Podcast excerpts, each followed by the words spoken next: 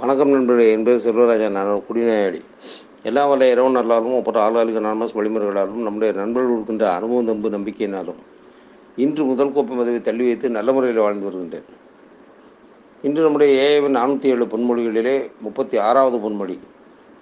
You will இன்டியூட்வலி no நீங்கள் உள்ளுணர்வாக அறிவீர்கள் என்பது எனக்குள்ளே தருகின்ற உணர்வுகளை உங்களுடன் பகிர்ந்து கொள்கின்றேன். நீங்கள் உள்ளுணர்வாக அறிவீர்கள்.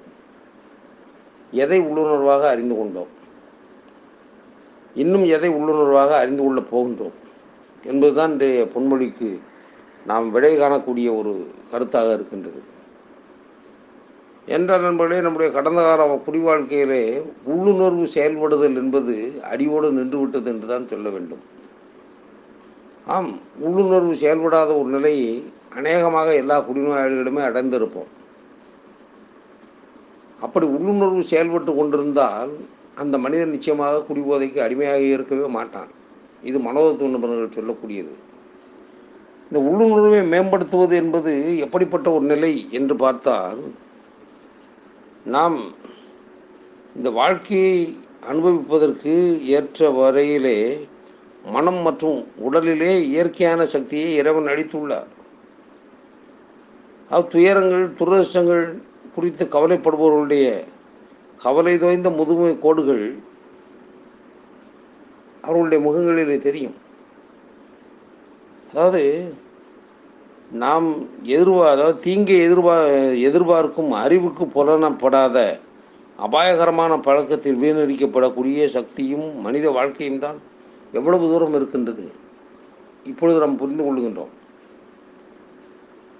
அதாவது ஒரு தீங்கு நடந்து விடும் என்று எதிர்பார்க்கக்கூடிய ஒரு மனநிலையோடே பலர் இருப்பதையும் நாம் பார்க்கின்றோம். சின்ன விஷயங்கள் கூட நமக்கு எதிராக நடந்து விடுமோ என்று உள்ளுணர்விலே அச்சத்தோடு இருப்பவர்களையும் பார்க்கின்றோம்.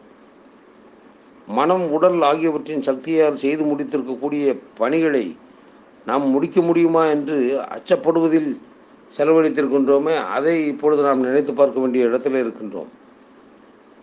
அதோடு மாத்திரமல்ல பசி வந்தால் என்ன செய்வது என்பதற்காக உணவை தயாரிப்பதற்கு வைப்பது போல துரதிருஷ்டம் வந்தால் என்ன செய்வது என்பதற்காக கவலைப்பட்டு தங்களுடைய இன்றைய நாட்களை வீணாக்கி கொண்டிருக்கக்கூடிய சராசரி மனிதர்களையும் நாம் பார்க்கின்றோம். ஆனால் நம்முடைய கடந்த கால வாழ்க்கையிலே குடி வாழ்க்கையிலே உள்ளுணர்வு என்பது எந்த அளவிற்கு வேலை செய்தது என்று எண்ணி பார்க்கும் பொழுது வேலை செய்யவில்லை. அதனால்தான் அடிக்கடி தடுக்கி விழுந்து வந்து கொண்டிருப்பவர்களுக்கு கூட நம்முடைய சொல் நம்முடைய கருத்தாக சொல்லும் பொழுது உன்னுடைய முயற்சியை புதுப்பித்துக்கொள் அதுவே உன்னுடைய உள்ளுணர்வை வேலை செய்ய வைத்து உன்னை புதிய ஒரு மனிதனாக மாற்றும் என்று நம்முடைய பில்டபிள்யூ அவர்கள் தன்னுடைய பில்லின் பார்வையிலேயே புத்தகத்தில் சொல்கின்றார். அது ஆயிரத்தி தொள்ளாயிரத்தி ஐம்பத்தி எட்டாம் ஆண்டு எழுதப்பட்டுள்ள கடிதம் பில்லின் பார்வையிலேயே புத்தகத்தின் அறுபத்தி எட்டாவது பக்கத்திலே வருகின்றது. இந்த முறை நீ தடுக்கி விழுந்த போது எந்த அளவிற்கு காயப்பட்டிருப்பாய்? எந்த அளவிற்கு கவலைப்பட்டிருப்பாய் என்பதை நாம் அறிவோம். உன் ஆழ்மன அமைதியின்மையால் தற்காலிகமாக நேர்ந்திருக்கும் இந்த இழப்பை பற்றி மேலும் கவலை கொள்ளாதே. ஆம். ஆழ்மன அமைதியின்மையால் ஏற்படக்கூடிய விளைவு. இது எவ்வளவு தூரம் ஒரு குடிவாழ்க்கையை குடிநோயாளியுடைய மனநிலையை புரிந்து கொண்டிருந்தால் இந்த வார்த்தைகளை சொல்லியிருக்க முடியும். நம்முடைய பில்டபிள்யூவர்கள் அதனால்தான் இந்த ஆழ்மன அமைதியின்மையால் தற்காலிகமாக நேர்ந்திருக்கும் இந்த இழப்பை பற்றி கவலை கொள்ளாதே. உன்னால் எந்த அளவு முடியுமோ அந்த அளவு அமைதியாக ஏய வழியில் செயல்படும் முயற்சியை நீ மீண்டும் புதுப்பித்துக்கொள் குறிப்பாக ஏய வழிமுறையில் கூறப்பட்டுள்ள சுய ஆய்வு தியானம் என்ற பகுதிகளிலே தனி கவனம் செலுத்து. தேவைக்கு அதிகமான குற்ற உணர்வு பற்றி ஏஏவின் சரியான விளக்கத்தை உன்னிப்பாக ஆராய்ந்து பார். குற்ற உணர்வு ஆணவம் என்ற குணத்தின் மறுபக்கம். நடந்து போனதற்காக நேர்மையான முறையில் வருந்துவது மிகவும் சிறந்ததுதான். ஆனால் குற்ற உணர்வு தேவையற்றது. இது எவ்வளவு ஆறுதலான ஒரு வார்த்தைகள். நடந்து முடிந்ததற்காக நீ வருத்தப்படுவது நேர்மையான முறையிலே வருந்துவது என்பது சரிதான். அதை பற்றி ஒன்றும் பிரச்சனை இல்லை. ஆனால் நடந்து முடிந்த ஒன்றிற்காக ஒரு குற்ற உணர்ச்சியோடு நீ இருக்க வேண்டிய அவசியம் என்ன என்று கேட்டார்கள். இதே கேள்வியை நான் ஆளாளுகளான குழுவில் வந்த தொடக்கத்தில் அப்போது இருந்த மூத்த நண்பர் என்னை பார்த்து கேட்டார்.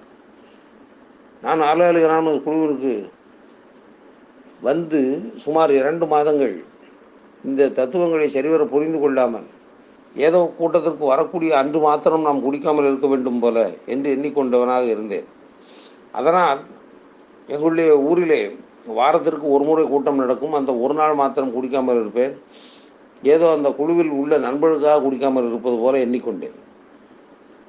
அதனால் அதன் பின்பு மறுநாள் குடிப்பேன். அதிலிருந்து அடுத்த வாரம் அந்த கூட்டம் நடக்கும் நாட்கள் வரை குடித்து கொண்டு தான் இருந்தேன். ஆனால் என்ன ஒரு கொடுமை என்றால் நான் பல ஆண்டுகள் குடித்து கொண்டே இருந்திருந்தாலும் எப்பொழுது ஆளுநர்கள் நம்ம குழுவிலே வந்து காலை வைத்து விட்டு மீண்டும் போய் குடித்தேனோ அப்பொழுது வாங்கிய அடியும் உதையும் அவமானமும் அதிகமாக இருந்தது. அதான் என்னுடைய மூத்த நண்பர்கள் சொன்னார்கள் நீங்கள் வந்து விட்டு மீண்டும் சென்று குடித்தால் அது அடி மரணாடியாக கூட விழும் என்று சொன்னார்கள். அதையும் நான் அனுபவித்திருக்கின்றேன். ஆம் அதையும் நான் அனுபவித்தேன்.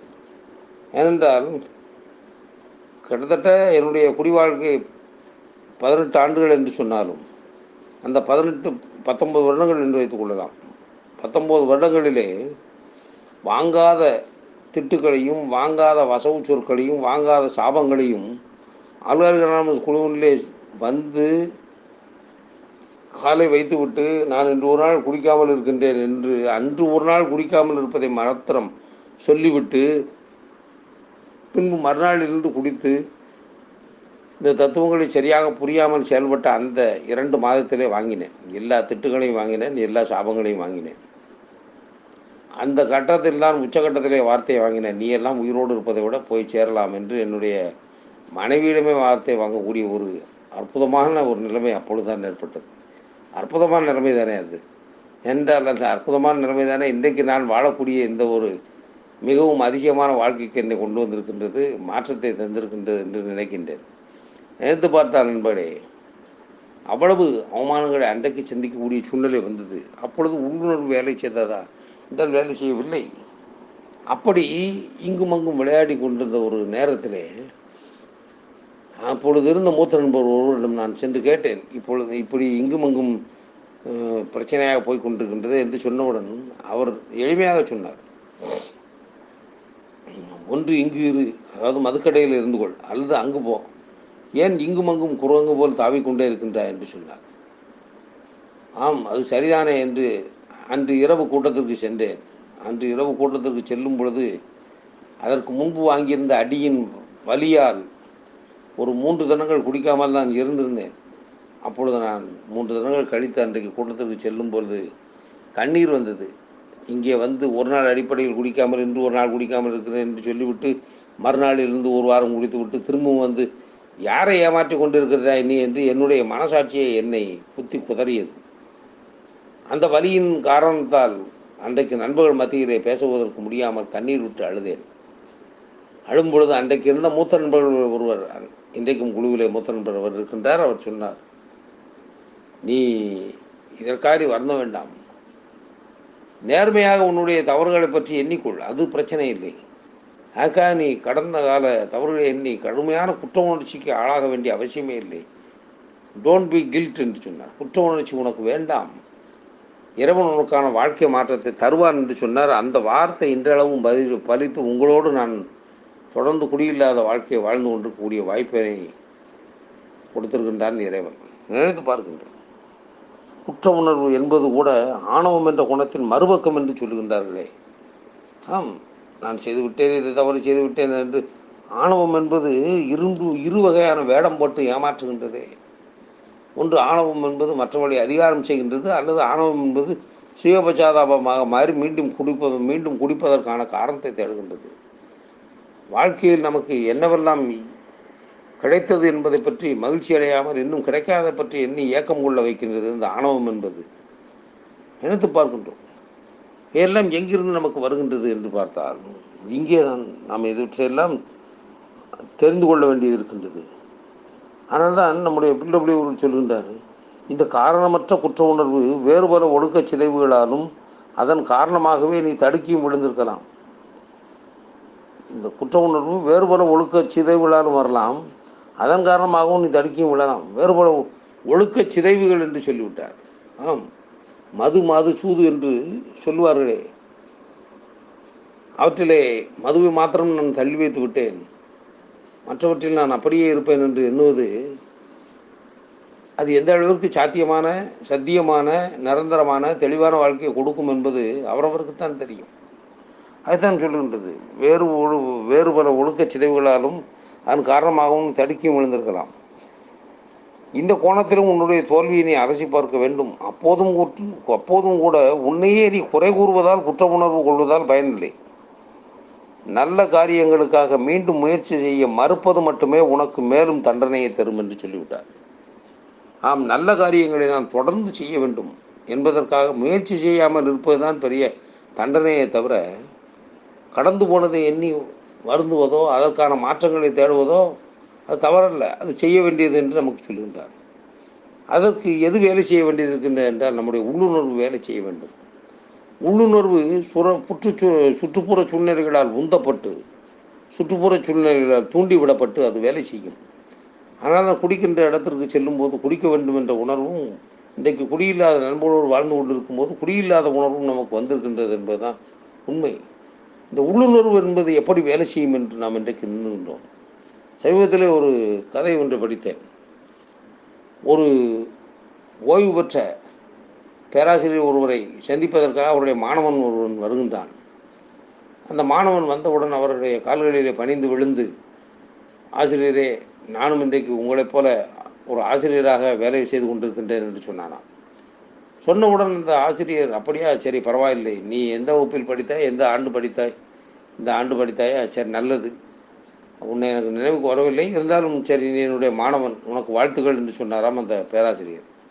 சொல்லி முடித்தவுடன் அப்பொழுது அந்த மாணவன் நான் இன்றைக்கு ஆசிரியர் பணிக்கு வருவதற்கு உங்களுடைய ஒரு செயல்தான் காரணம் என்று சொன்னானா அந்த ஆசிரியருக்கு ஆச்சரியம். அப்படி நான் என்ன உனக்கு செய்து விட்டேன்? என்ன போன்ற ஒரு ஆசிரியராக நீ வர வேண்டும் என்று நீ எண்ணிக்கொள்வதற்கு என்ன செய்தேன் என்று சொல்லுன்றாராம் ஐயா நான் ஒரு சம்பவத்தை சொல்வேன். அதன் மூலமாவது நான் யார் என்பது உங்களுக்கு நினைவு வருகின்றதா என்று யோசித்து பாருங்கள் என்று சொன்னானாம் மாணவன். சரி சொல்லுன்றவுடன் அப்பொழுது அவன் அந்த மாணவனாக இருந்த அதாவது முன்னாள் மாணவனாக இருந்த இப்பொழுது ஆசிரியர் அவர் சொல்லத் தொடங்குகின்றார் அந்த இளைஞன் சொல்லத் தொடங்குகின்றார்.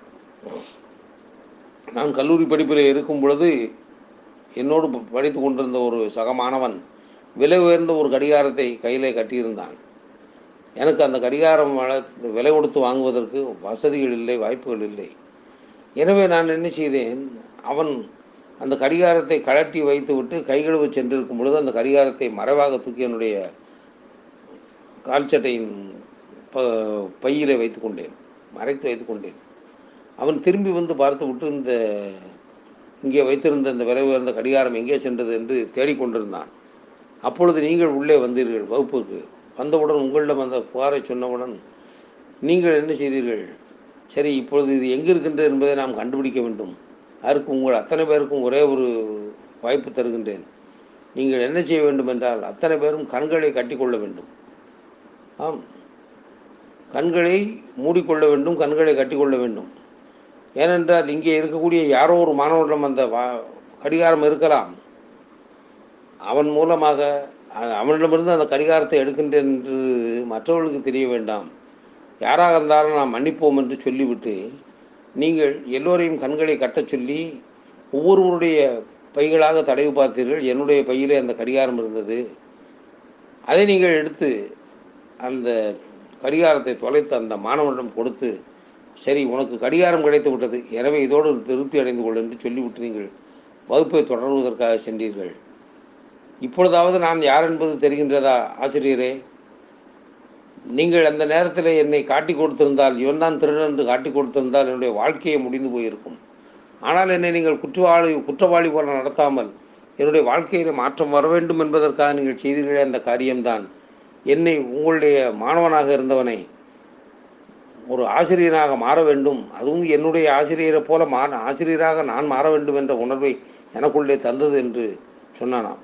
சொல்லிவிட்டு ஆசிரியர் முகத்தை பார்த்து கேட்கின்றான் ஆசிரியரே என்னுடைய பையடிலே கைகளை விட்டு கடிகாரத்தை எடுத்தவர் நீங்கள் தான் இப்பொழுதாவது என்னுடைய என்னுடைய முகம் உங்களுக்கு நினைவுக்கு வருகின்றதா என்று கேட்டாராம். அப்பொழுது அந்த பேச ஓய்வு பெற்ற பேராசிரியர் சொன்னாராம் இப்பொழுதும் நினைவுக்கு வரவில்லை நண்பா. ஏனென்றால் அப்படி எல்லோருடைய பைகளிலும் கைகளை விட்டு தேடும் பொழுது மற்ற யாருக்கும் அந்த முகம் தெரிந்துவிடக்கூடாது என்று நான் மற்றவர்களுக்கு சொன்னேனே. அதை நானும் கடைபிடிக்க வேண்டும் என்பதற்காக என்னுடைய கண்களையும் நான் கட்டியிருந்தேன் என்று சொன்னாராம்.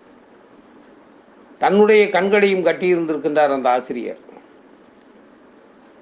தொலைந்த பொருளை தேடி எடுத்து கொடுக்க வேண்டும் என்பது அவருடைய நோக்கமாக இருந்ததை தவிர எவனையும் குற்றவாளியாக பார்க்க வேண்டும் என்கின்ற உணர்வு அவருக்குள்ளே இல்லை.